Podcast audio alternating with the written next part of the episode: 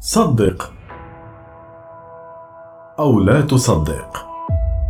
استخراج جوال من معدة مريض بعد ستة أشهر من ابتلاعه لسبب غريب.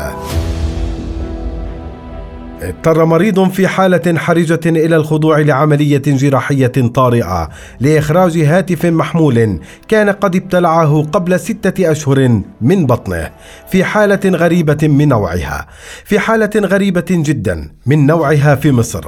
أجرى الأطباء في مستشفى جامعة أسوان في مدينة أسوان في مصر عملية لإزالة هاتف محمول صغير كان داخل أمعاء مريض لمدة نصف عام حيث تم إحضار المريض الذي يدعى محمد إسماعيل محمد إلى غرفة الطوارئ وهو يعاني من آلام شديدة في البطن وكشفت الأشعة المقطعية عن وجود جسم غريب في أمعائه. تم إعداد الرجل للجراحة وتمكن الأطباء من إزالة الجسم الذي تبين أنه هاتف محمول صغير ملفوف بورق بلاستيكي.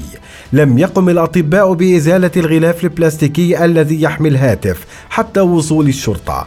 لكن كان من الواضح ما الشيء المتواجد داخل المحفظة البلاستيكية الواقية حيث أكد المريض الذي يقال إنه مستقر الآن ويأكل بشكل طبيعي.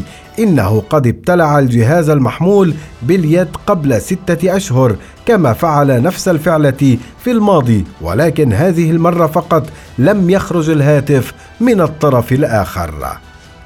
قال محمد وهو نزيل في أحد السجون إلى الأطباء إنه ابتلع الهاتف المحمول الصغير من قبل لتجنب الأضرار إلى تسليمه للحراس في حالة تفتيشه.